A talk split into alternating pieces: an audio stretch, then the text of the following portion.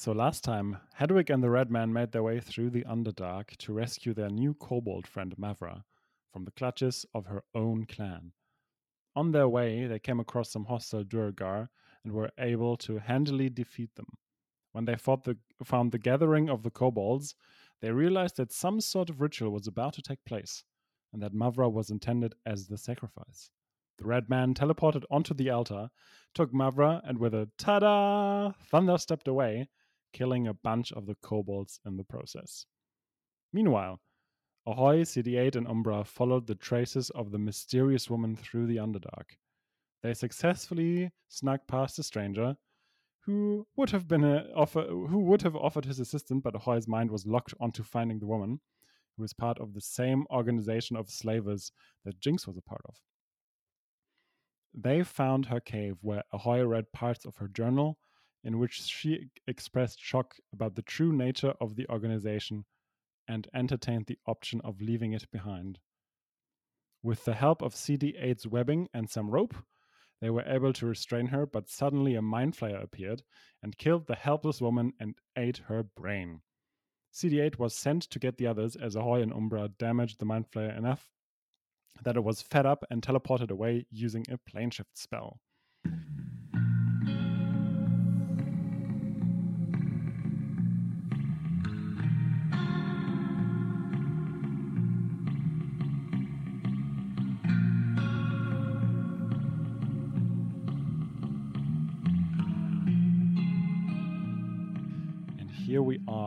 In that same cave, and Ahoy you are there with Umbra, and there are three chests, wooden chests. What do you do? I mean, open them for sure. Mm-hmm. Uh, I, am just gonna nope, I'm for gonna, everyone. Gonna ask Umbra to open them for me. okay. Um, I, I will just say for all of you, you would have to go to sleep soon or at least rest because it was evening when you entered the underdark and it's been a few hours already. Yeah. so if, if you don't take a long rest soon you might gain a level of exhaustion so don't take too long. I but, mean cd8 uh, is rushing as fast as he can to go get them. Yes exactly. Right? so, so that's fine. Okay so you ask umbra to open the chests? Yes. Okay uh, Umbra actually seems quite agitated. She says, "Oh no, there's a mind flayer here. We we we can't stay here. We need to leave." We can do that. Just let's open these chests first. Mm, I don't know. Can you roll a persuasion check for me? Twenty. Oh wow. Uh, okay, she stays. um, I mean that obviously ha- happens after she is not stunned anymore. She was after after the fight, but that's okay. Okay, so she is trying to open the chests. In the meantime, you can roll uh, if you want to look at Harel and kind of see what's on her person. You can do that if you want with an investigation check. Huh. Uh, seven. okay. This should be incredibly gory. Her yeah. brain was just removed from her skull in a vicious, vicious way. Oh, so it's physically removed. It's not like spiritually like No, he no. ate her brain right out of her skull. It's yeah. gruesome. Yeah.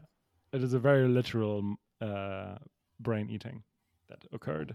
Oh, okay. Um, wow, that changes the image in my head completely. I was wondering why you were so cool throughout. Yeah, you, you really did not react very much last time. I'm just like, you know, okay, I guess this is happening. And the other two were like, oh no. but okay, with a seven investigation check, you find a cow, uh, coin pouch with 50 gold pieces and a potion of healing. Yay. Okay. And then you go over to uh, to Umbra, who takes a while because she tells you there are mechanisms here that make it difficult to open them. I I, fa- I found because she did a very good investigation check.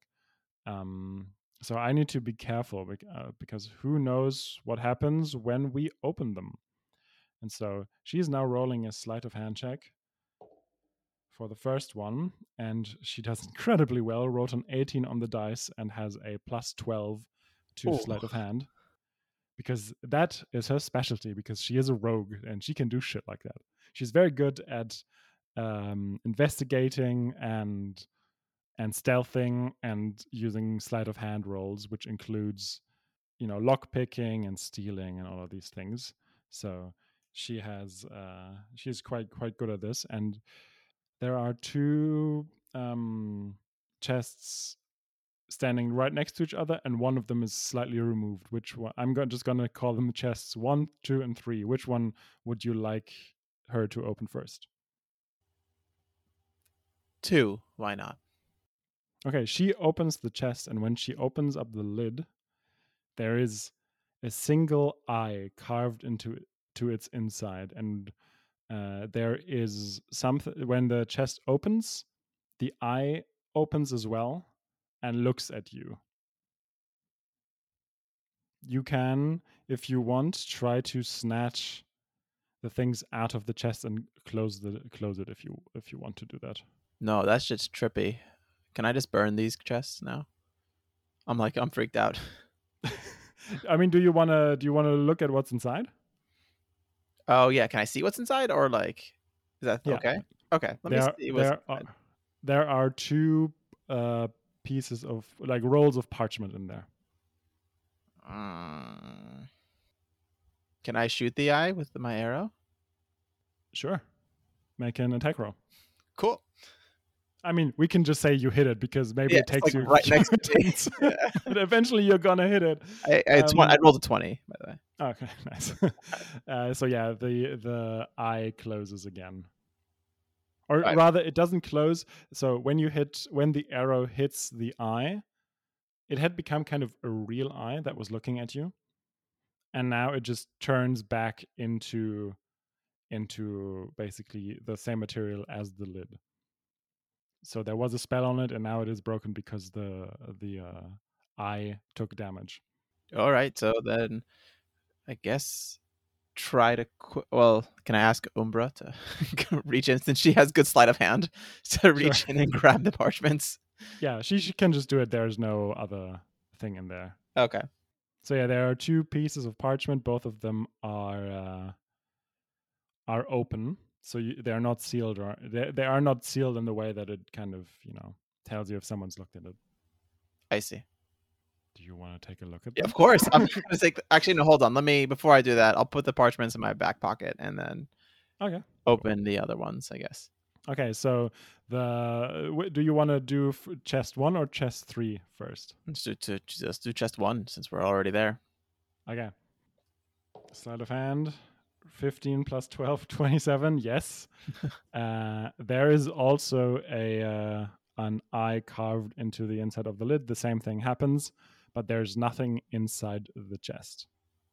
Nothing inside the chest. Nope. Oh, I mean, I'll still shoot the thing. Just Okay. kidding. And it disappears. And I just kind of like just look into it. There's nothing at all. There's nothing in there. Cool. Okay. Chest number three. Yes, also she she's rolling incredibly well. She had a 15, a 17, and an 18. It's incredible. So she uh, Umbra is able to unlock the chest, but right as she does that, eight metal bowls appear. Two each on all four sides of the chests. You now have to either roll an investigation check that is very high or try to put press them back into the chest in the correct sequence. How many of them are there? Eight. so it's very difficult. Oh, but you can roll a you can roll a um I'm gonna say that this one you will have to do, but Umbra gives you the help action, so you have advantage on it. on the roll. Yes. So you can Oh, roll all right. twice. Let's give it a shot. Well, if I fail the investigation check, can I not also try to push them into some random sequence? Sure. Can I Oh, request that you guys role play that interaction? What does that mean? Oh, sure. Well, That so we- just instead of saying like, "Oh, Umbra will help you," just you know, when, when the bolts pop out, what do Umbra and Ahoy do? Say to each other. I see. Okay. Yeah. I think that- I think they're just like okay. Umbra is like okay, so I've seen this kind of contraption before, we have to push push them back in the into the in the right sequence. I cannot really find any hint as to what the right sequence is, but maybe you can take a closer look. What if we try to push them all in at the same time? Yeah, we can try that. So you just want to do that before, like, and not do the investigation? No, check? no. Let's try an investigation check. I'm just Okay. thinking out loud here. No, Okay, no cool, cool, idea is a bad idea. So you had Okay. eight bolts. If only you had somebody with eight arms. Yeah, that's could what we're doing. We're waiting for CD8. I mean, you can definitely wait. oh You yeah, for definitely sure. If I don't, if I You fail wait a few hours. is it that long? Is it that far? I mean, you walked into opposite directions for a little while, but you were not running, and CD8 is running, and he's pretty fast. and he's. I think he even has like a pretty high, like a higher speed than all of you. I think he has a speed of 40 feet, Mhm. so he's slightly, slightly um faster. And actually, Alex, can you roll a d20 for me? Six. Okay, cool. Thank you. okay, so actually, that's a, that's a, that's a very good um, opportunity to cut back to. Wait, hold on. I haven't run my investigation check first. So you don't want to wait. No, I'm gonna do the investigation check. If I fail, then I'm gonna wait. That's the whole idea. Okay, sure. Because you Do said if I, if I pass the investigation check, I don't have to do this silly pushing in the bolts, right? Yeah. Cool. Yay. Um, that is uh 21. Mhm. And the other one, the second one, Oi, 15. You uh, you're not successful. Fuck, with a 21. Damn. All right. Yeah, the DC is 25, unfortunately. Oof. For freaking bolts? Okay. All right. Cool. to figure out how how to like you know if if a master thief like umbra can't figure out any clue where you could how you could uh, find out the sequence without just trying it randomly you know Fair enough. Fair enough. Is this like one of those um puzzles things that if I just light it on fire and it like destroys whatever's inside? uh, maybe Or like you burn- can find you you might might find out later brute force? Oh, Well, we'll wait for the red man to light it on fire if we need to. the solution is violence to this puzzle. We go to our friends uh, Redman and Hedwig, and you have you have carried Mavra, who is now unconscious. Yeah, so you've run away from the, uh, or not? You have sauntered away, maybe, from from the uh, kobolds. And uh, yeah, what do you do? Keep on walking. Keep looking behind our shoulders. Make sure, hoo, hoo, maybe we should walk faster, but you know, I want to look cool. Yeah, we would try to find Ahoy anyway. So we would be heading back, I think, to where we departed. Speed walking. Okay, halfway through, Mavra kind of comes to, and she said, "What? What? What? What? What happened?" You got kidnapped by your family, and we unkidnapped you. that they kidnapped me that that's that doesn't come as a surprise to me honestly that's why i left but thank you so much i mean Well, we promised that we'd keep you safe and we'd bring you topside. So we wanted to keep our promise. Any idea who they were going to sacrifice you to? i think it's probably tiamat Good, good, good cult, Tiamat cult. Yeah, yeah, very Good. consistent. Oh my goodness. Well, no, I mean, in organization wise, you know, very consistent in their message. You know, very, very thorough. yeah they really are It's a well, it's a well-run cult. I gotta say. Yeah,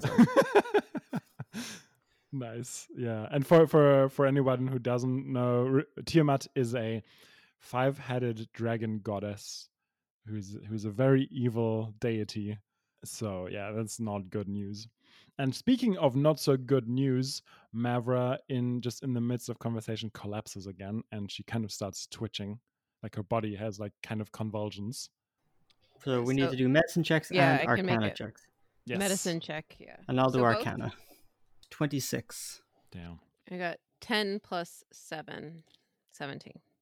Okay, Hedwig, you can you can definitely realize that her body is transforming Oh, have mercy. in some way, and Redman, you can tell with your incredible twenty six that the ritual wasn't obviously the ritual didn't happen, but for some reason there was already a process. A process had already started that is now, even though even though the last puzzle piece wasn't there, something was still kind of had already been started, and so now it is, uh, you know, transforming Mavra. Um, so I'm assuming it's some sort of transmutation magic. Yes. All right, and can uh, from my check, can I try to figure out uh, what kind of? I am quite proficient with uh, demon summoning magic, so I wonder if this is some form of demonic transformation, or is this some sort of transmission to make her a more powerful dragon-like creature? I would say with that 26, it's so that's such a good check that you know that it's the latter, that they try to transform Mavra into a more powerful being, but maybe not the kind of being that they had intended her to become because the ritual wasn't finished. So yeah, this is this is not to summon a demon or anything, but to transform Mavra into something else. Any idea if she'll still be herself after this? Or do you think we can cancel it somehow? I mean, th- yeah, this does seem pretty high level, but I do have I have lesser restoration. I don't know. Oh, I have cure wounds. I don't know if I should. I don't those know. those spells wouldn't help. Yeah, it's, okay. the spell is way too powerful. I figured because lesser restoration is only level two. Uh, how quick is this transformation coming on? Does it look like she's going to transform within moments? Does this look like it's going to be a gradual thing over hours? It's go- it's happening very quickly in front of your eyes. All right, I put her on the ground and I cast uh, resilient or resilient sphere around her. It's that thing I used on Jinx. It creates an impenetrable shield around her. We can't hurt her. She can't hurt us. And since she is currently um, immobilized, she can't. She doesn't get a saving throw against it. Smart. Very smart. Okay. In front of your eyes, a Mavra transfor- transforms from a kobold into a dragonborn. Wow. Okay. Yeah, you can tell that she is transforming into a copper dragonborn. Copper. Now that's strange because copper, copper is one of the metallic dragons, not the chromatic dragons. Copper dragons are the realm of Bahamut. Indeed. Oh, Because we didn't let them finish. Mhm. Ha, ha, ha. Please, both of you, uh, roll a religion check. Religion. Okay, I've got plus five and eighteen. Okay, twenty-three. Damn. I crit. Oh, nice. wow. See, there we go. There That's, you go. that's something Hedwig can do. Okay, you both realize that you are witness to some form of divine intervention right here, Oh, that's great. Which is why she is now encased in kind of a white light. This transformation would usually be very painful, but it doesn't seem to be that way. Yeah, ev- eventually though the light just dies out a little bit, and Mavra is in front of you, this copper dragonborn. She is shocked. She's what what what what is that? And she looks at her, and she, for her, obviously, she's a kobold. She's only a few feet tall. She used to be only a few feet tall. Now she is like six foot tall. Um, and she She's still encased in the sphere, just so you know. yeah, yeah, yeah, absolutely, absolutely. She like bangs her head on the on the ceiling. Is like this has never happened to me in my entire life that I've banged my head against the ceiling. Um, what is happening? And looks at herself. You see her eyes glaze over a little bit. Mhm. After which she kind of breaks down, and yeah, she it, ta- it takes a few minutes for her to calm down, and then I would probably tell the red man to like let her out. I don't. I don't think she's a threat. Okay. We're sorry we didn't get to you in time. We're sorry we let them take you. okay. Do, so so the uh the spell is dispelled. Yeah. No, I wave my hand around. It only lasts for a minute anyway. Oh yeah. Um, so it'll be ten rounds of combat. Quite useful, but um, out of combat, very useful for certain situations. Uh, so I wave my hand, and the sh- uh, the sphere disappears, leaving her the thing. So, like, did her clothes transform with her? Did she? sh- Yeah. Do, do I need to give what her What type something? of dragonborn is she now? Is she? She wasn't wearing Don't worry. I start burrowing into my backpack, and I pull out my rabbit coat, No. nice. aka the coat of friendship. um, I love that so much. Thank you. and I, I drape it around her shoulders and give uh, Hedwig a big smile. At least the muck has cleaned off the darn thing. yes, the stitching isn't perfect. You can definitely tell that it used to be rabbits. You know, there that may, maybe it's not. Maybe there's like an ear poking out somewhere. I don't know. Hey, every But, um, imperfection is perfect. Adds more character to the design. Absolutely, and um, yeah, Mavra actually seems to be quite thankful.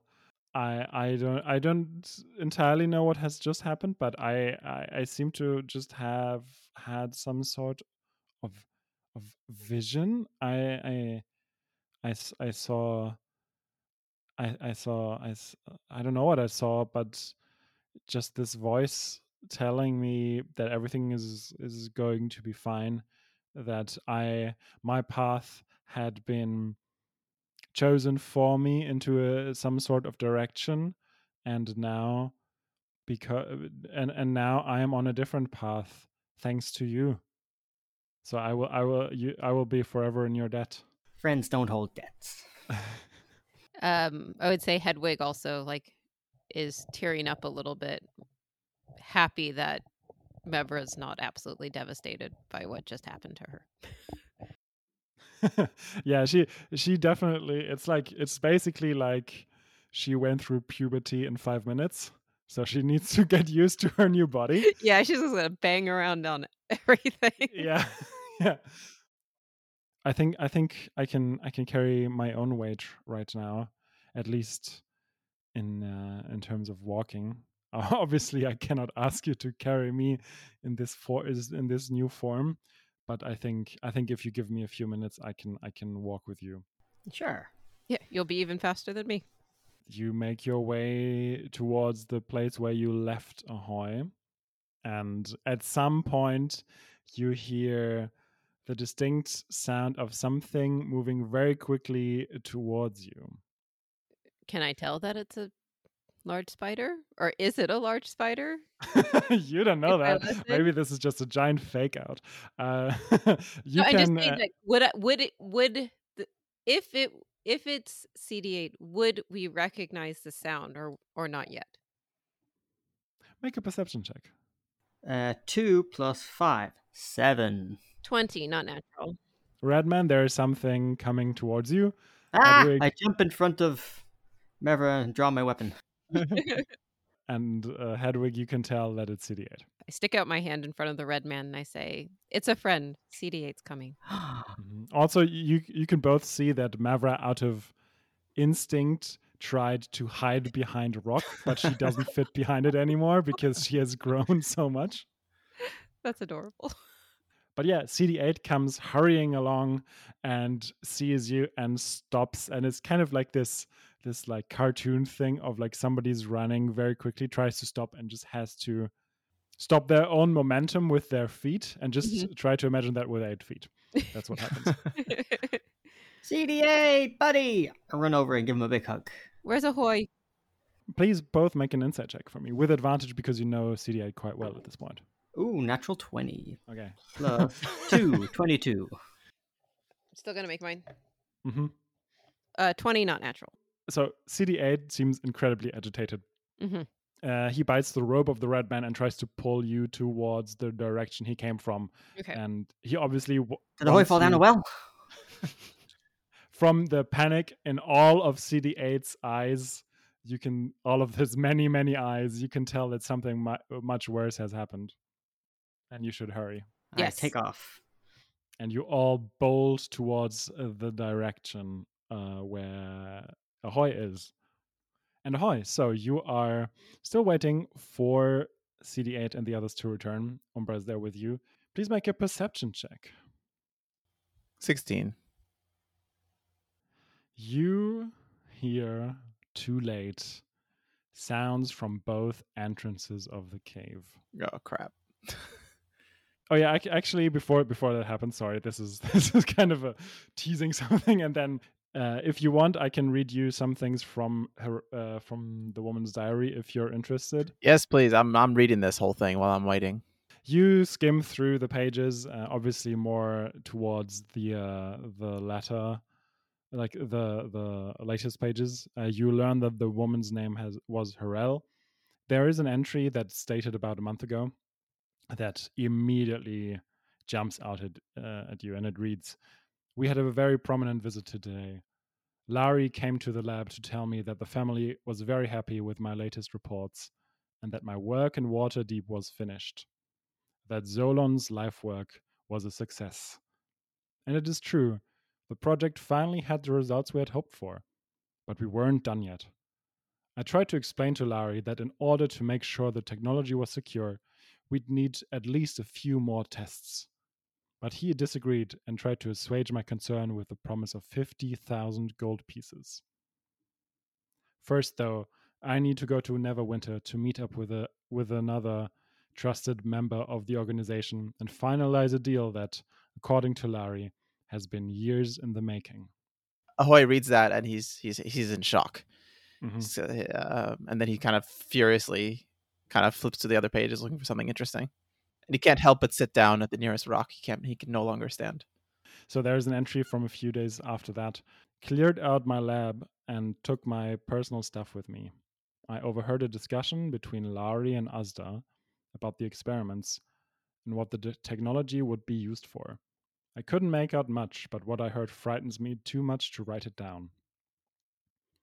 And then a few days after that, a brief note Haven't seen Asda since his argument with Lari. Could be nothing, but the possibilities send a shiver down my spine. An entry from about a week ago. On my way to Neverwinter now. Everything's a bit shady. Still don't know who we're going to negotiate with. An entry four days ago. Met Jinx to today. Says he's an old friend of the family. Uneasy around him, must be careful, especially since they're still cagey about the negotiations. And then there's an entry from yesterday. Just two words and three exclamation points. Mind flayers. Mm. I'm just processing all of that. Thank you. Yeah. uh, what about on the parchment papers? What's on those? Great question. I'm so happy you ask. okay, the first one that you look at is a declaration of truce bec- between the Jabari and the Illithid, signed and sealed by Jabari Oko, with the sigil of an upside down red eagle on a white background. Wait, you said they weren't sealed, or uh, sealed as in like stamped? Yeah, there's Yeah. basically like a Yeah, yeah. this like a validation thing. The second one is an offer of cooperation, basically a contract for exchange of humanoids from the Sword Coast, so the area where you are in right now, provided by the Jabari in exchange for beasts from other planes of existence provided by the Illithid. And there there is kind of a list for different quote unquote exchange rates for different beasts. And it specifically says that those beasts must be mentally subdued by the mind flayers for the terms of this of the contract to be fulfilled. The Illithids obviously refers to the Mind Flayers, but who are the Jabari? Is this something that's come up before, or is this new words that we don't know yet? It's ha- this has not come up yet. Okay, so we're about to learn something about some someone called the Jabari. Interesting. and they're trading humans for People for beasts. exchange for monsters. Not just And- not just humans, but like elves and uh, humanoids. You said humanoids. Yeah. not humans. Doesn't sound great. um. Okay. Wow. Uh. Great. This is this is great. So the mind flayers are apparently key for subduing the beasts for the tr- for this exchanges, right? Uh, not for beasts necessarily, but for the beasts that they would be providing, the beasts that come from other planes of existence. Because the mind flayers can basically, as you've seen before, at the end of the fight, they can just teleport away. They go through different planes of existence. Oh, is that what they do? I don't know what they by planes of existence is like so it's come like dimensions and stuff, or Yeah, something like that. Exactly. Okay. not like plane at like space within this world, basically. Like the world that you're inhabiting is its own pl- Plane uh, of plane of existence, and then there Got are it. different ones. Yeah. Got it. So we're they're doing interdimensional slave trade, Yeah, basically. essentially. Great. Yes. great using mind flayers but how would i know i mean i don't know I, I don't think i would know this but the method of using mind flayers is that like a tool that is usable. Like if that makes sense. Like how do you control mind flayers? Mm, Uh, is that the name? To like actually do stuff, do your bidding. Uh, no, it's not about controlling them. It is ba- this is basically just a uh, an economic contract. They ha- agree to cooperate, uh, and the mind flayers subdue the beasts. So the, because they have specific uh, psychic abilities that are uh, that help with uh, basically they are basically interdimensional slavers, Got it. and they bend people and beasts to their will. And eat brains. Yes, that's that is what they eat. Great. and using psychic abilities on people helps with that because you can just subdue them. Yeah. Oh, is, that what they eat for sustenance? Yes, Oh, it's cool. just a snack. It's not. It's Got not. it. It's not like a. It, I don't know why I said cool, but God, I thought it was just like you know, like a treat or something. But no, this is what they Yeah. need to eat. Need for survival. no, they they need to eat that. Yeah. Do they eat only like? Do they eat humanoid brains or all kinds of brains? I think they mostly eat humanoid brains. Yeah, Got it. So hence, this is why they want the humanoids. Got it. probably. Cool. All right. this is this is a, a lot going on here. And that's not even all that is because you rolled a 16 perception check. Two more mind flayers, one in each entrance. And one one of them looks like just like the other one. You know, like this these like dark purpley. But the other one looks kind of pale uh, in comparison. They're both standing there in, in you know blocking both entrances slash slash exits. Umbra says, "Shit! I told you we needed to leave." and she gets ready for a fight. What are the speed of these mind flayers? Uh, 30 feet. I guess I gotta fight. Okay, please roll for initiative, Rashad. You're gonna kill me here, aren't you? Today. Possibly. Ten. Okay, so the, the pale mind flayer goes first. It is going to roll two spell attacks, one on Umbra and one of you. The one on Umbra misses. The, the one on you probably also misses. It's a 17 against Hits. AC. It hits, okay. Yeah. My AC is 14. Okay. Oh shit, yeah, because damn it, yeah, it's true. I forget. I'm I'm Um, dying. how much hit? How many hit points do you have? Oh, I, I still have 60. Oh, okay. You take uh, 21 force damage. Oh, all right. uh, next up, it's Umbra who uh, tries to sneak. She, oh my god, she's rolling. To, I just rolled a 19, and she has like a plus 12 to stealth. So she she just disappears, and you don't see her again until you see uh, her two blades stuck in the neck of the purple illithid, and she does a lot of damage because she's a rogue. She does 24 damage. Next up, it is the purple one's action. You've seen you've seen one of them previously, but this one actually has a sword which it just unsheathes and tries to attack Umbra, who just tried to attack her. He rolls a critical failure, and that's his turn. Next up, it's you. All right. So you have the purple mind flayer in one entrance of the cave fighting with Umbra, and you have the white uh, mind flayer that is on the other side with uh, and blocking the other entrance. It apparently can do magic. I mean, they both can, but seems to be a more powerful spellcaster. Does do rogues use a lot of magic? No, Okay. Can I cast silence over the whole field? Roll an insight or Arcana check. Six. Okay, you cast the spell. Okay. Great. Which doesn't do anything because they use telepathy to do Ah. spells. Oh, great. Yeah. so Cool. yeah, unfortunately, you just wasted that spell slots. But now it's very it's very silent. Uh, so that's nice. It's very very peaceful and calm. yeah. I run up on top of the ceiling. of course. that's- yes. Adam, can you please roll a d4 for me? Two. rounds? That's exactly what's happening, Alex. The uh, white mind flayer tries to attack you both times with those bolts again.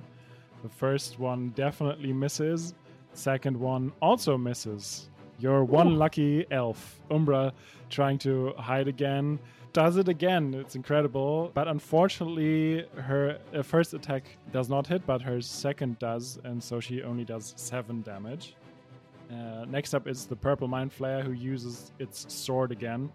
That does hit, so Umbra takes. You can see this this sword is kind of a. It's like an entirely black sword, and the cut that it does to Umbra doesn't seem so bad, but there's some sort of eldritch energy that that kind of seems to be attacking Umbra on some sort of existential level. So she takes four slashing damage and seven psychic damage. And then it is your turn again. I'm gonna attack the purple one as well. Okay. Okay, not much I can do.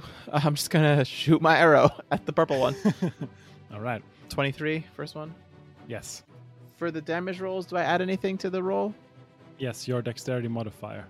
Um, eight then Mhm. damage, and then the second roll, 21. That's seven damage. Uh, this thing is bloodied, which means you have now subtracted more than half of its hit, hit points. Yeah. Uh, Hedwig and the Redman, you've been running together with Mavra and and CD8 towards some cave. A very silent cave. It's a very silent cave. You can hear nothing, Yeah. so you don't try to run even faster. But or, or would we run faster? Because silence nothing, also yeah. super bad. no, I think I think you're just running. You can't run faster. I mean, than you I can can't. run. Yeah, I can't run Right. faster. They're they're slowing down for me. So Silence is a concentration spell. Has Ahoy taken any damage since he cast it? No. Okay. So it is a spell that you can drop at any time should you choose, but if you take damage, you'll have to make a concentration check to try and keep it active. And I don't. The thing, i- the question is, I wouldn't, as Ahoy, wouldn't know that silence is not working at this point. I think yeah, you do. Yeah, you do. Now, now that Oh. you've you've tried, you so you've cast silence and you saw that the white uh, mind flayer was able to still cast spells. So I you can just drop it if you want. Oh, okay. Then I dropped it. Okay, cool. So the four of you make your way to the cave, and you can suddenly see the back of this humanoid with a tentacle face shooting some spells at uh, your friend Ahoy. Oh, oh, oh, oh, no, we don't like that. you, you can see you can see Umbra in the distance fighting with another one that's purple. And please roll for initiative. Uh, I got three plus three, six. I got six plus one, seven. Oh, So fast. CD8. It gets uh, an 11. Oh, wait. You do you add something to the. yeah, your dexterity modifier. Oops. I had never been doing that. Then you got a 14. Okay, yeah, there's a thing on your character sheet that says initiative. I think that should oh, I see. It says equal- three. Yeah, yeah, Yeah, yeah. equal to Got your it. dexterity modifier. Yeah. Uh, Mavra rolled a 17. Does anyone have a spare weapon? I mean, I do, but I'm on the ceiling. yeah. I have a light crossbow. Does anyone have a have a melee weapon, perchance? I could give her my warhammer. Sorry. I cast spells through my sword, so I can't give her mine. Do you want to give her your warhammer? If she's weaponless and would like my warhammer, she can have it. Oh, I have a dagger. It's better than nothing. After this one, I will I will need some sort of weapon from you if you want me to help. Otherwise, there's nothing I can do. And you can tell that she already has a grasp on her new form because she does the Dragonborn ability of Breath Weapon. Uh, the White Mind Flayer has to do, do a dexterity saving throw and definitely fails. Six acid damage. Acid. Yep, Yes, That's, her that's what a copper. copper dragon does. Interesting. Next up, it is the the white mind flayer, who's who just got hit by some acid from its back, so that's not great. Mhm. Uh, sees all four of you. How are you arranged? I, I assume just like clustered in a group. We move at different speeds, so I don't think we're aligned. Yeah, I would probably be kind of last. Just I'm the slowest. CD8 is first, then the red man, then Mavra, then uh, then Hedwig. I'm picturing like a superhero movie where CD8's like at the front, just like teeth drawn, just like ready to attack. Like the red man's like flaring, flipping right behind him. And then like Hedwig is in the back, kind of gasping for air as she's been Yep, running as fast as she basically. possibly could. Basically. Yeah. 'cause- like Gimli at the beginning of Two Towers. Yeah. Absolutely. That is exactly Keep what running, she's Hedwig. doing. That's the key. But she's trying to hide that she's out of breath. She's out of breath, but she's like trying to look like she's fine. nice. Okay. Please, everyone, roll an intelligence saving throw. Oh, I have uh, proficiency in this. Ooh, 28. Okay. Intelligence saving throw for CD8. yeah, that's true. Eight. Okay. 16. Oh wow, you just make it. Ugh. Okay, interesting. You don't take half damage even, so that's great. But CD8 and uh, oh my god, oh no, oh no, this is bad for Mavra. She is a level two character. Oh no. Oh, shoot. She's- Does that kill her? No, that doesn't kill her. She does go unconscious. So, so CD8 and uh, Mavra both take uh, s- uh, 17 psychic damage. CD8 is stunned for one minute and can make remake the uh, intelligence saving throw at the e- end of each of his turns. And Mavra just drops to the ground oh god. because, because she has 12 hit points, so that's not good. Ahoy, you can, or Rashad, you can re-roll the intelligence saving throw for CD8 because it's now his turn and that's all he can do in, during his turn. So I have to pass and until I pass, I can't continue, right? For CD8, yes. Yeah. exactly. All right. Because I have a negative one for intelligence for CD8. So you have to roll at least a 17 on the dice. Oh, 18. Hey. Nice. Hey. okay. So um, uh, CD8 comes too, but that's the end of his turn. Uh, next up, it is Umbra, who, you know, rogues, they do one thing really well, and that's all they do. She tries to hide and then tries to attack the, the purple flayer. She does. Uh, ooh, that's not a good roll. That is 10 damage to uh, the purple mind flayer. Who does not look good. I mean, he's a purple tentacle monster. Obviously, he doesn't look good, but he also is uh, on death's door. Next up, it is the aforementioned mind flayer who just like slashes with its blade and hits Umbra. Okay, she's definitely bloodied. The purple mind flayer and Umbra still have their one one v one. Ahoy, the uh, white mind flayer for the time being has stopped paying any attention to you because there have been four new arrivals, and now it's your turn. I'm gonna shoot and try to kill this purple mind flayer. Uh, 21. Yes. Cool. 10 damage. Does that kill it? No, not yet. Okay. But uh, you don't need much more. Yeah. So another 21. Yes. Another 10 damage. and it falls dead to the to the ground with some arrows inside its its brain for a So then, can I run up, grab my arrows back, and can I give Umbra the potion of healing? yeah you, you can do that yes you, you can basically walk down from the ceiling take yeah you can do that yeah drinking a potion of healing requires an action but she can do that on her turn Oh, okay. I'll give it to her. Yeah. And then she can use it if she so chooses not to Exactly. die in the next turn. well it sounds like a good choice to me uh, next up it's hedwig's turn Okay, and so there's just now the white mind flayer. How is that one looking? pretty good I don't think it's taken any damage. Oh no, minus Any. it has six taken acid six damage. damage, yeah Oh, okay, yeah, that's not much. But also, what's it? Mavra's like dead or unconscious? Or- She's Mavra unconscious. unconscious, yeah. She's What's that mean? Like, what's that? Uh, she has to roll what's called death saving throws, which means you have to uh, you have to get three successes so that you're stable, or if you have three failures, you're you're dead. And what if it's in the mix in between? Like, what if you have two failure and a success or something? No, you just roll until you have three of one of them. I Um, see. Okay. And so you just roll a straight up d20, and if it's if it's a one, you, that counts as, as two failures. Oh. If it's a two to nine, it's one failure. If it's a ten to nineteen, it's a save, and if it's a twenty, you're stable with one hit point. Oh, okay, cool. how far away is the white mind flayer from me? I would say it is about 45 feet away from you. Then I might do a guiding bolt. Mhm. Sixteen. Uh, just hits. Oh, thank goodness. Um, so this is going to be four d6 radiant damage, and the next attack because he's all sparkly. Um, the next attack has advantage. So 15 radiant damage I I look around me. How how does Ahoy look? How does Umbra look? I'm almost bloodied. Then in that case, uh, it's not much, but I'm going to cast Mass Healing Word. Do you have any damage, Redman? Uh, I do, So we all get seven HP. and that uh, saves Mavra's life. Yeah. so she doesn't need to make any of her rolls. And then I guess I would say to Mavra, I'm like, "Me- Mavra, get out of here. All right. Next up, it is the red man's turn. I'm going to use my bonus action to enter my blade song. Mhm. So I dash super fast past everybody, flying past the corpse of the purple one, past Umbra, past Ahoy, past everyone, zoom right up to the Mind Flayer's face, and I leap at it with my blade. Would be really funny if you missed. It would be hilarious. Let's see. But I have advantage because he's all glowy. So the first one is a 16 plus 6, so that'd be 22, or.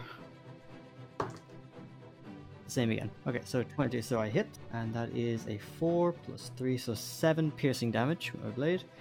And then as I rip my blade out, I poke my head into the wound, or put my finger into the wound and flick it, casting Toll the Dead. He has to make a wisdom saving throw. DC is 16. It rolls a 16, so that's 23, unfortunately. Oh, bummer.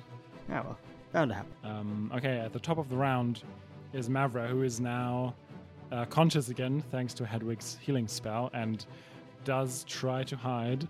She has a plus two dexterity, and she just rolled a five. So she does what she did previously, trying to hide behind a rock that's way too small for her. Kind of again like Tony Chopper in One Piece, miserable at hiding in her in her new body. But we all we've all been through puberty.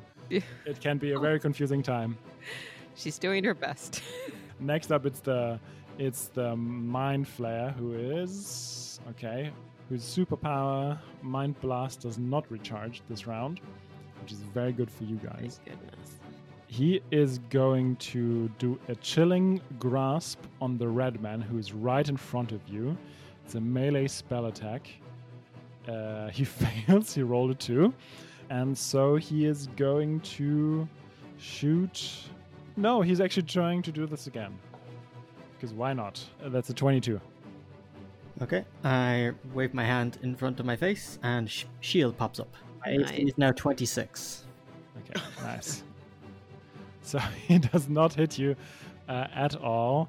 That is, that was his turn, rather.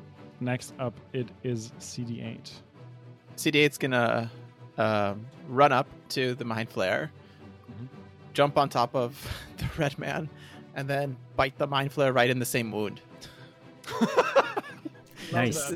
Uh, 17. Hits. Yeah. Whew. Nine piercing damage. Um, and then it has to roll a Constitution saving throw. Oh wow! It just flipped from a 17 to a 3, so I guess it failed its saving throw. Yes, it does fail a saving throw. So it takes eight poison damage. CD8's angry. I can tell. Next up, it's Umbra, who, um, after the heal, feels pretty good about herself. Um, thanks you for the potion, but she says, "I think I'd rather attack this uh, this person or uh, this thing." Does she give it Um, back? Yeah, she gives it back to you. Sorry. yeah, she definitely gives it back to you.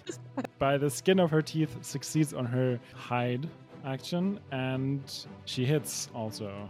13 damage, and then the second attack also hits. This is this is getting to a to a point where uh, it's not gonna be so happy. It's not bloodied yet, but it's on its way there for sure. And next up, it's Ahoy. Yeah. All right. So we're doing it again. um, just gonna. Speaking of th- doing one thing uh, really well and doing it over and over again, it's the ranger's turn. yeah. But hold on, we're gonna do a long rest after this, probably, right? So. I don't know. I mean, I know, but I won't tell you. You literally just teased us with a long rest first, though. No, I'll Uh, save one no. spell, spell, spell slot. Didn't you say that we have to rest soon? you have to, but that doesn't mean you'll be able to. Uh, okay. Fair enough. Fair enough. Well, either way, I rolled a 23, Yeah, that hits. 8 damage, and then I rolled uh, 24, 5 damage. Next up, it's Hedwig. Is there a place for me to cast Shatter and not hit any of my comrades? Just because I know the red man's close to him. The red man and CD8 are literally right next to it. Um, you're also in a cave, Yes. so that would probably hit uh, the ceiling, which might do some damage to the structural integrity Yeah. of the cave. It's true. It's a 10 foot radius. Oh yeah, okay, that's fine. Also, you would him hit Umbra. I forgot. Um, but yeah, you'd you'd hit three people. Well, I mean, so there, so that was the point. Is there like anywhere I could put it that I would miss somebody? no. Can you do guiding bolt again? That worked really well. Yeah, it did. I guess then guiding bolt. Okay, the uh, uh, uh, the mind flayer has a reaction that's called negate spell, which can which it can do three times, so it negates that spell. I'm going to stab it in the guts. I got uh, 9 plus 6, 15. Hits on the button. Ooh, okay. He takes a total of 8 plus 3, ooh, 11 stabbing damage. And then I'm going to rip my blade out and laugh in his face. I'm going to hit him with vicious mockery. okay. Wisdom uh, plus seven. That is a sixteen. Okay, he gets on the button. Oh, okay. But, you know, he still feels pretty dis. Next up, it is Mavra's turn, who tries hiding again in a different spot. she succeeds. nice. Ah, that's good. That's impressive. Next up, it is the uh, Mind Flayer's turn. Let's see. Does it no? It still doesn't recharge. So it casts Globe of Invulnerability on itself. Yeah, so an immobile, faint shimmering barrier springs into existence in a 10 foot radius around you and remains for the duration. I guess that means that it is. Wait a second. That means that it would be locked inside that thing with uh, three enemies. That's not smart. That's not very smart. okay, change of plans. Change It of already plans. cast it. You said it cast it, so you gotta do it. He's like, oh crap! I forgot how big this thing was. it's like, oh no, it's like. No, okay, okay, that is that is uh, that's on me. Instead, it's gonna try to um, do chilling grasp again, once against uh, CD8. Uh, does eight? Does an 18 hit? Yeah. CD8 take ooh 19 cold damage, and he tries it again with Umbra. That hits as well. So that is 17 cold damage for Umbra, which is not good. Weirdly, the Mind Flayer seems like it's not bloodied anymore. Hmm. Mm-hmm. Mother chucker. Mother Chucker indeed. Uh, next up, it is CD8's turn. Yeah, so CD8's like he's bloodied, so he is going to try and hide. I have to do a disadvantage, yeah? Yes. Cool. First one. Critical fail. Okay. I don't have to roll again. C- CD8 um, uses his legs to cover his eyes, kind of like a child. If it, if it, if I can't see it, it can't see me. Yeah. Maybe something like that. okay. Uh, next up, it's Umbra's turn, who tries to attack and fails. Umbra, what's up with that? And the second attack misses. Next up, it's Ahoy. So uh, Ahoy, after seeing CD8 bloodied, runs screaming at CD8, being like, CD8! he just kind of sprints as fast as he can and tries to get next to CD8. So he, he stands between CD8 and the uh, and the thing. Okay, I would say because you're allies and you like Beastmaster, you can definitely do that. Cool. Thank you. Can you use a longbow from that short distance? No, No. right? Cool. No. You can, but you'd have disadvantage, and I think you might get to stab you. I'm gonna say if he's if Ahoy is literally in front of the mind flayer in logic terms, you can't shoot with a longbow at someone who is like 10 centimeters from you. that doesn't make any sense. I know that that's how it works in game mechanics, but I feel like now, no, this can't work. You can try to stab him with an arrow. Ooh, that's fun. I'm just using my I'm gonna use my quarter staff though. I have that. Okay, cool. I rolled a 19. Yeah, that hits. So, hit. Um, nine damage. Okay. Then I'll use my. I can use my second attack only on ranged weapons, or You can also just use it on melee. cool. Uh, I rolled what is that? Twenty-one. Yeah. Six damage. Wow, you, you've you- you've seen Ahoy do something he's never done before. Melee attack. Wow. With a quarter staff he had hidden somewhere. yeah. That wasn't his third leg. um, next up, it's Hedwig's turn. I'll move within melee range, and that was a 17. Yeah, that hits. And I'll use my divine strike with that. So, um, 12 damage. There you go. Yeah. Kaboom. Damn, it's not looking good. Everyone is just around this mind flayer, just like stabbing and biting and like war hammering or like protecting. It's like, no, don't do it. Don't leave my spider alone. Yeah. So what does Redman do? It's a party. It's a big old party. It's a big old mess up in here. Uh, I'm going to uh, stab him again. Uh, 11 plus 6, 17. Yep. He takes 4 damage. Mm. wow. And then as I rip my sword out, I'm going to put my hand at the wound and shoot him with Firebolt. Ooh. 19 plus 8, 27. Oh yeah, the 19 would have just hit. Alright. Alright, he takes 2d10 fire damage plus an additional 1 fire damage from the monstrosity. Okay, uh, I got a 1 and a 7. I'm going to re-roll the 1 because of my Flames of Phlegethos feats. Mhm. Which allows me to re-roll ones when it comes to fire damage. And it became a 5. So 5 and 7 is 12 plus 1 from the monstrosity. That is 13 fire damage to the wound in its guts. Oof. Didn't like that. Okay, next up is Mavra, who is hidden. Then, it's the uh, Mind turn, whose Mind Blast does recharge. So I need everyone but Umbra to make an intelligence saving throw. Okay, 14 plus 9, 23. Mm-hmm. 12. Um, six and one. Oh, oh no. No! That's not good. Like, can I not lay out right in front of CD8 so I take all the damage for both of us? No. Oh, The It goes through. It, it is a mind blast. It's nothing uh, physical. oh okay.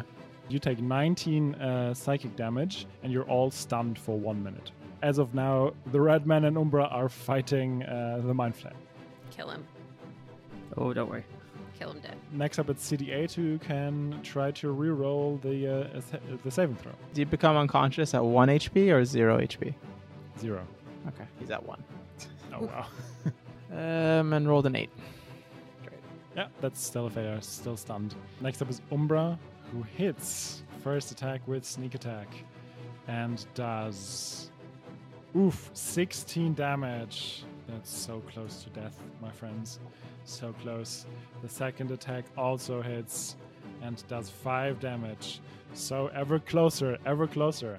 You are stunned, so maybe you don't see, but Redman, you can see Umbra just slashing into into this mind flayer with her two short swords. Next up, it is Ahoy who can redo his intelligence saving throw. Uh, natural 20. You're good to go. I immediately turn around towards CD8 and just be like, no, what's. yeah, Can I pick CD8 up and run away on my next turn? Yeah, on your next turn, exactly. Next up, Hedwig can re-roll her saving throw. Let's see. It moved from a 20 to a 2. Oh, Oh, that's unfortunate. So you're Yeah. still stunned. Yep. Red man, it's your turn. Taking advantage of Umbra's surprise attacks, I leap forward and jam my blade, the shish kebab, right up its jaw, right through its brain. Mhm. At least that's the intent. and I got 10 plus 6. Wow, yeah, it's very close, but you hit. Okay. And that is a total of 6 damage. And then I'm going to channel Firebolt through my blade and attempt to blow its head up. You might be able to do it. Let's see. Uh, 14 plus 8, that's 22. Uh huh. Ooh, ooh, oh my. he takes 22 fire damage. you needed eight, so you do blast off its. You don't only blast. You char. you- It's like not. It's gone. It's gone. Good. The thing. Calamari! Yeah, There's no calamari for dinner. It it's just gone. So the headless corpse just slumps down to the floor. The pale mind flayer also sl- is dead on the ground. And yeah, you have finished off this mind flayer. Do you want to investigate anything before you go through the uh, third chest? Yeah, I'm gonna check out the Mind Flayer's robes and see if he's got anything on his person. I need to give CD8 the potion of healing before I do anything because It does 2d4 plus 2, I think. The mind flayers, the the purple one has this this very interesting sword that you might want to bag and check out later, the mind blade, uh, but it doesn't have anything on it. Please roll an investigation check. We're still playing D&D. This is a role based game. I got 15 on investigation. You find you find like uh, some sort of that se- seems to be an insignia of some sort. I'm interested in the sword. Can I take it? You can fight with the red man. you can discuss who's going to take it. Do you want to do that now or No, we'll do it later. Let's see what Heavy going to do. okay? The purple mind flayer is dead, but basically in whole condition. Mhm. She walks over to the purple mind flayer. She looks at Ahoy if he's close by and says, You might want to stand back. Sorry for what I'm about to do. And she takes her hammer and smashes his head in. Damn. Didn't see that coming. Yeah, I figured most people wouldn't, but their greatest wish is to have their brains saved and fed to the elder brain. I will not allow that to happen. Oh, I thought she was just angry for making her run. She's not as intelligent or as learned, I guess, as the red man, but as someone who has studied, she's heard horror stories of mind flayers and the way that they go after people to steal their brains. And she doesn't want to contribute to the feeding of the elder brain to make it even stronger. the elder brain is bad news for sure. Very. I know that's gross, but if you ever get a chance to destroy the brain of a mind flayer, you should. I kind of just did it instinctually. Maybe I'm their mortal enemy. So, do you guys want to to- uh, you want to look at the mind blade for a second, or Yeah, sure. Because the only melee weapon I have is my shish kebab, which is a normal, non-magical. You you can have it, Red Man. It's okay. Well, let's see what it does first. It might suit your class better. All right. please uh, roll uh, roll an Arcana check. Arcana plus 8, add 15, 23. Okay, cool. I'm just gonna read you the description of mind blade. It is a rare weapon. Mhm. Mind flayers can turn any non-magical sword into a mind blade. Only one creature can attune to it, either a specific mind flayer or one of its thralls. In the hands of any other creature, the mi- mind blade functions as, nor- as a normal sword of its kind. In the hand of its intended wielder, the mind blade is a magic weapon that deals an extra 2 2d6 psychic damage to any target it hits. So unfortunately, Hmm. It's useless. it is kind of useless. Yeah, I mean it's not useless. This could still be like a scimitar, basically, like a d6. But it's not. That would maybe be helpful to Ahoy, whose best melee weapon is a quarterstaff, but it doesn't do the extra damage. I have an idea. I go over, I chop the mind flayer's hand off, and I put it around. I put it around the hilt of the blade, and I grab like I'm holding his hand, my hand on top of its hand, like we're spoon, ha- hand spooning the sword. And I try to swing it around, see if it works. It doesn't. Shit, I thought I was on I love the idea, but unfortunately, it doesn't. This is unfortunate. I was, I, I so wish I could do yes and. also, now, how but- gruesome would that be? Just to like to forever have this rotting mind flayer. True, true, true. All right, new idea. I'm going to scoop up a few vials of the mind flayer's blood and dip the hilt of the blade in its blood and see if that activates the power on it. Uh, no, it doesn't. the thing is, it has a psychic link to it. The sword. Oh, by the way, ahoy! This is Mavra. Mavra, ahoy! Yeah, I was believe wondering who this before, but dragon new person now. is with She's you. bigger. She went through a bit of a growth spurt. Oh, good for her. You do notice she has the the code of friendship on. Yeah, she does. She does have the code of friendship on, and she looks at the blade and looks solemnly at you and says, "I can, I can tell that this blade has been used to do evil. I will now try to use it to make good." Hedwig returns with a nod. And I think I'll do uh, my last fourth level spell and do mass healing word on everyone again. So that's going to be 2d4 plus 4, I think. That's only 5 plus 4, but it's better than nothing. So we each have 9 extra HP. Ooh, I'm back to full. Thank you. And then I'll do an invest. mm-hmm. 19 plus 8. Oh, your investigation's Yay. as good as mine. That's awesome.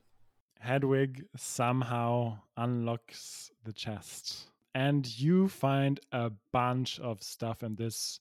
This seems to be Harel's personal belongings. So you find clothes and other personal stuff. You find another coin pouch, this one with 200 gold pieces. hmm And please keep track of your money. you find a few crystals and gems. Hedwig, please roll a d6. Five. Okay, you f- find a small sack filled with some some dust. Whoever wants to can make an arcana or investigation check. 12. This is reincarnation dust. Reincarnation dust. Yes. When you when this is sprinkled on a dead humanoid or a dead or a piece of a dead humanoid, the dust is absorbed by the remains.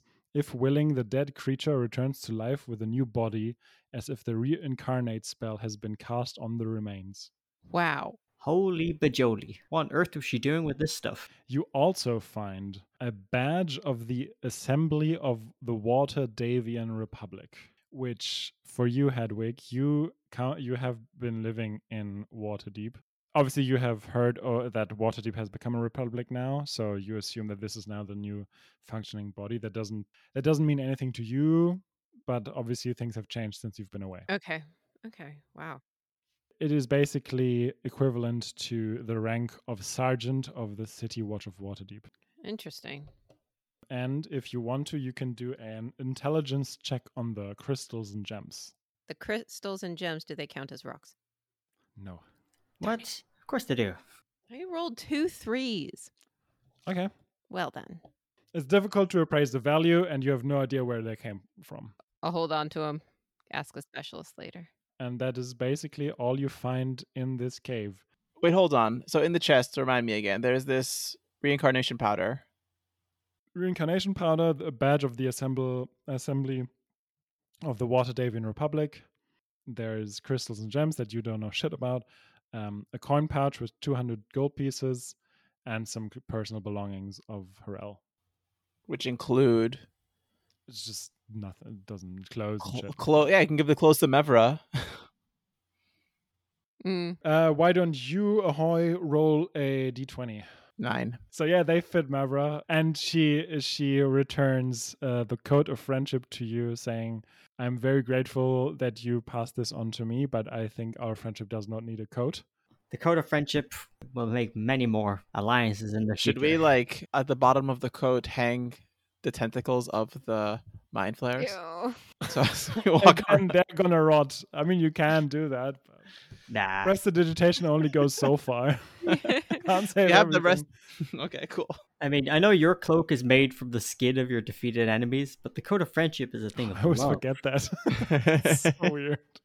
I totally forgot about it too because I saw the artwork and I was like, "Oh, that's really cool. That's cute." And I and then I re- listened to the first episode. I was like, "Oh, I forgot."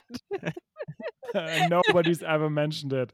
Everybody's cool with it, but oh my god, he's wearing a bunch of dead rabbits. Um, question about the reincarnation powder. Is that a thing in D and D? Reincarnation, yes. yeah, there's a spell called reincarnate. Yeah, there's a table you get to roll, and you will end up as a random race. You're the same person, same class, but you have a random race now. So I assume this powder is really rare. Yes. Do you, any ideas where she would get it from, or like? I mean, you can buy it at. Uh, you, okay, you can, it's, a buyable thing. expensive. Yeah, I was wondering if it's like something that is, um, yeah, if you can just buy it in a store, or is it something that's different? Not necessarily at a store, but you can de- if you know a powerful magician or like a powerful yeah magic wielder who can make this for you. Got It it. ju- it's just very expensive. Yeah, Understood. so you could try to sell it if you wanted to. Are you guys interested in being reincarnated? Should you die? I mean, if it's that or be dead. I mean, yeah, sure. Can we use it on CD8 potentially as well? Oh, God, yes, absolutely, we can definitely do that. he would come back as a. Although, does it work on beasts? I'm gonna say for CD8 it Or would work. CD8. because he is he's he's he's not just any type of beast. He's not just like a beast in the wild. He is uh he is um Ahoy's buddy. Mm-hmm. oh my god! Imagine if CD8 comes back as something. That'd be great. Uh, like a Goliath or something. The races that it can come back as are Dragonborn, Hill Dwarf, Mountain Dwarf, Dark Elf, High Elf, Wood Elf, Forest Gnome, Rock Gnome, Half Elf, Half Orc, Halfling, Stout Halfling, human or tiefling. The irony if he comes back as a human. Yeah. Oh my god. Yeah. Honestly, I, I, when I came up with this, I was kind of hoping you you'd have to use it on Ahoy, and then Ahoy would come back as a human. that would be amazing. But yeah, so you have a bunch of new items. I hope you've written those things down. Um, A- Alex. This, the stuff I just got. so, I mean, I guess maybe I think I owe you guys an explanation for this dead woman on the ground. Yeah, so she was killed by a mind flayer that we were able to scare away, who then came back. Or I don't know if she came back the same one or called two more to show up. Uh, and these are the ones that we killed together. In her belongings in the first two chests and in her diary, I found a lot of information that includes these two parchment papers. It turns out that the Jabari and the Illithid were working together, our two organizations, it seems like, working together to trade humanoids for subdued beasts. These are the parchment papers if you want to take a look. I look through them. I take out a pair of spectacles, put them on my nose, and like rouse through it. Like, haha, okay. Ooh, ooh, oh, ooh, ooh, ooh, ooh. Hmm. Hmm. Do I recognize the insignia at the bottom, the one with the upside down eagle? You don't. Hmm. Don't recognize any of this. That's my turn to say that the Jabari is the organization that I've been hunting for many years. They are the organization that Jinx was a part of, of the Red Blade Slavers. And it seems like this lady, what was her name again, Chris? Harrell. Harrell was uh, a member of the organization and had, at la- and according to her diary, has decided to change, had a change of heart, and wanted to move on in a, in a different direction before her untimely demise. Are those her chests over there? Yes, we already looked through them. What was in the other two? The parchment papers that I mentioned. The other one, would, Had there was nothing. nothing in it. I go and check the empty one. Please roll an investigation check. Why would you lock a chest? There's nothing in it. Hmm. 17 plus investigation is 8, so 25. There is nothing in them. There's no secret compartments. It's just empty. Alright, I'll make an arcana check just to make sure there's nothing magically hidden inside or under. Arcana is 7 plus 8, 15. No, but with the really good investigation check and this pretty good arcana check, I would say that there was something supposed to be stored in this. It seems like, according to her diary, she was sent to meet someone important for negotiations here in Waterdeep. Is that right, Chris? Am I remembering correctly? Uh, no. First, this is Neverwinter, not Waterdeep. Nope, this is not Waterdeep. she was working in Waterdeep, but ah, that's uh, it. Yeah, she was traveling to Neverwinter to do negotiations with the Mind Flayers. So I don't know where the trail leads from here. So Uh, it seems to lead to Waterdeep, to some laboratory with some weird experiments in it. Something that the Illithids want. I think we should go take a look. Maybe. What do you guys think? Eh, sounds like a lot of fun. Fun. I, I mean, oh, it's, it's uh, uh, terrible, terrible. We need to uh, save lives. Since I have met you, I have taken more lives than I have in any time previously. I'm having a hard time with it. I'm just having a hard time with it. To be fair, we haven't sought out any of these battles. They just kind of happened to us. But there are times that we take lives when we don't necessarily have to. That is very fair. I trust you, Ahoy, that this group is as bad as you say. I'm all for trying to find some things out, but I do think we need to get out of here and get some rest. Do we have any idea of what time it is? Because like there is that technically the uh, curfew, but I mean once the sun is up, or Almost morning. yeah, Because remember, you went to the performance, which was at sundown, which Mhm. started at sundown, what ha- ha- was already all basically finished as it was rated. Then you went down into the uh, into the Underdark, which already took you quite a long time, and then a lot of things happened in between. So that took you a few hours. So it's basically the next morning. we can probably make our way up, and by the time we get topside, we'll it'll probably be sun up, and we'll be able to get back to our lodging and get some rest there. Okay, you all, it takes you a little bit, but you make your way out of the Underdark. Finally, you finally see sunlight again because as you come out, it is actually sunrise. So you only have to wait like a little while until you go to the city gate of Neverwinter and are let in. You make your way back to your lodgings. you're all desperate for some sleep, but there are things awaiting you, specifically Hedwig and Ahoy, Mhm. um, because there that is- means I could sleep, right? uh, you might want to stick around for that because there is a letter for Hedwig that was sent to her sister Lulu with a comment from her. It definitely is important for Hedwig. There is a letter for Ahoy, and also the Spider Network has gotten back to you. So, what do you want to do first? You can read your he- letter, Hedwig, if you'd like Okay. first. Yeah, yeah. Let's go ahead and I'll read my letter. So this is addressed to Lulu, obviously. You recognize the handwriting as coming from your mother. Mhm. The note from your sister says, you know, obviously read this uh, as soon as you can and get get back to me as soon as you can. And the letter says, "Dearest Lulu, I'm afraid this letter bears ill news. Your father has fallen sick again and his health is deteriorating quickly. The healers, those few who were not deterred by treating an infested patient, only utter grim predictions, if any. I fear for the worst. Please come home quickly if you can. Any day, any hour might count, and I know it would make your father very happy to see you again. Love, Mum. P.S. I will send word to Waterdeep, but I doubt I will have any luck with it to reach Hedwig. Have you heard from her yet? Uh, I guess I look up because I didn't read that out loud. I look up at my companions and say, "I have to go home." Where's home again?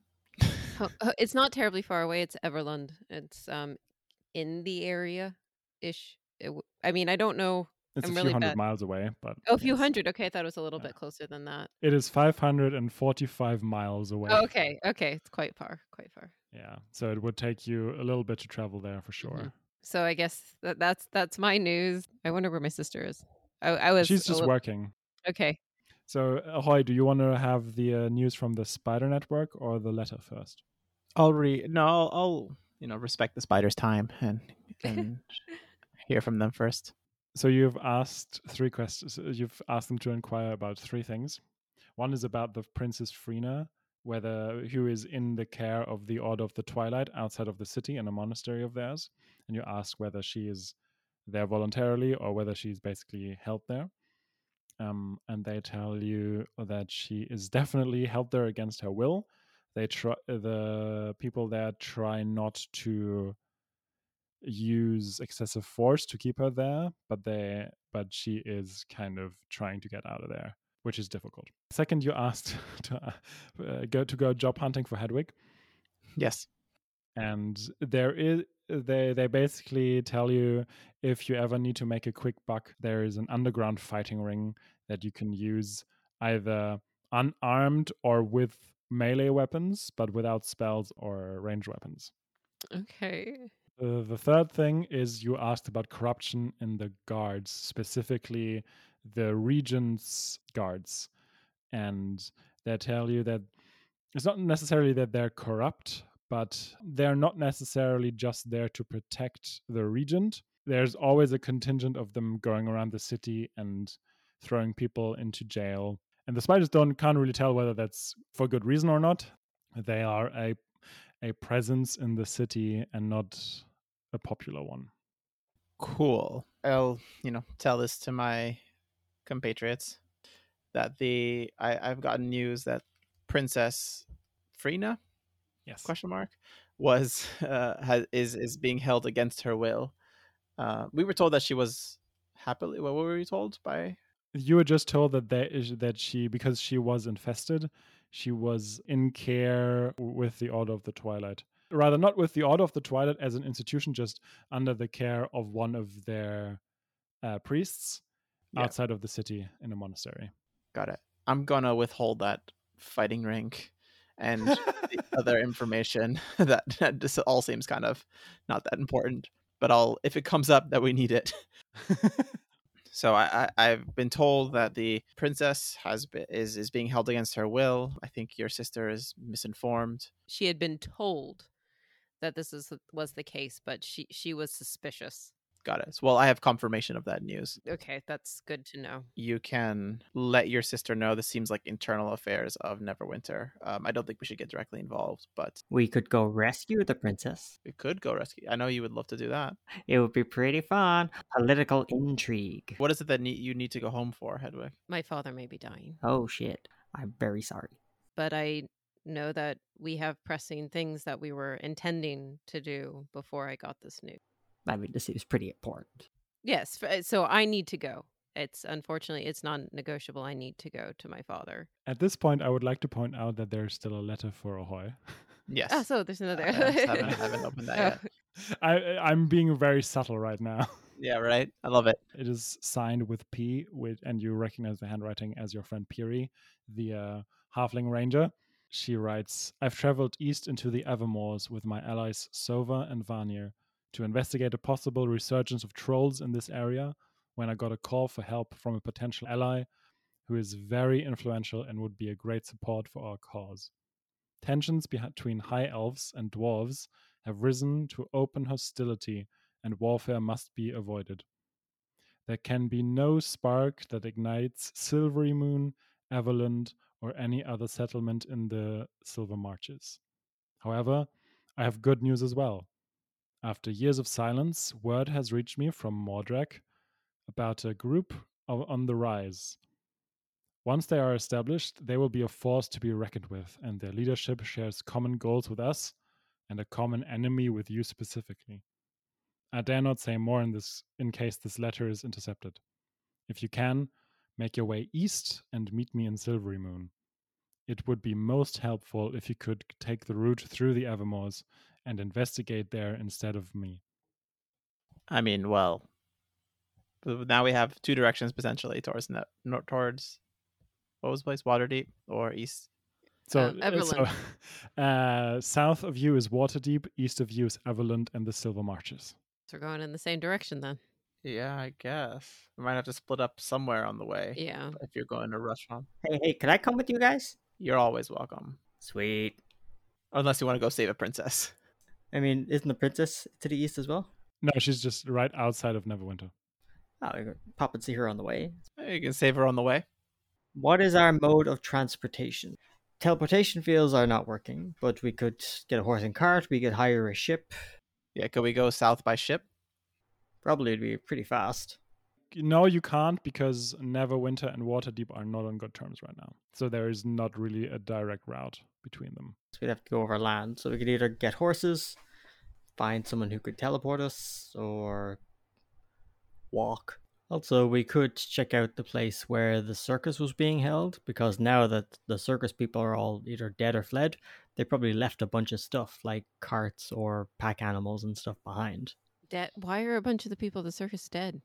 I mean, not dead. I mean, we killed Jinx. Umbra's still with us, I guess. Is Umbra here hanging out with us?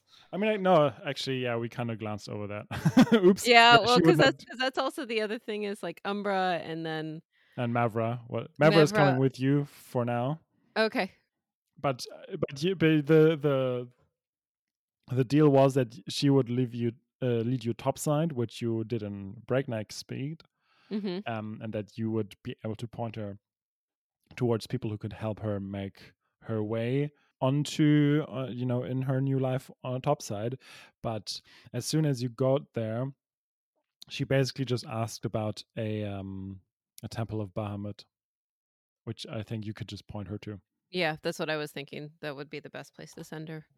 cool hmm all right so uh, mavra has has already already said her good- goodbyes and thanked you profusely for helping her Mhm. um, Umbra split with you as you were leaving the Underdark because she said she's gonna lay low for a little while and just keeps exploring the uh, the you know the Underdark. Cool. I know the pain of losing family, and I would love you. I would hate to keep you away from your last moments with your father. So let's all go east since we have information, and we'll go as fast as we can. We have to somehow get transportation. I like the suggestion that the princess might give us horses if we save her. we can also, you know, rummage through the circus, which I doubt will be very fruitful. Um, if you're going east, uh, Hedwig, isn't your sister going east as well? How is she getting there? Can we travel together with her so we can get there faster? She might have resources as well, being part of the city guard that they'd be willing to. I I have no idea. They might have horses and a carriage she could use. Who knows? All right, let's just do that. We can just talk to your sister, deal with Piri's stuff out east as well as you go mourn with your family. Um, but we'll all travel at least in the same direction. Sounds good. Maybe you're gonna investigate a circus. Maybe you're gonna rescue a princess, but you're definitely gonna go east. If our dear, dear listeners have uh, also very much enjoyed listening to this episode, Uh, Alex, what is the best way people can support the show? Please give us a five star rating on Spotify, Overcast, or wherever you listen to your podcasts. And if you want to get in touch for whatever reason, I don't know, there are plenty of good reasons and weird reasons to get in touch with us. Adam, what's the best way our dear, dear listeners can do that? Check out surlyhook.com.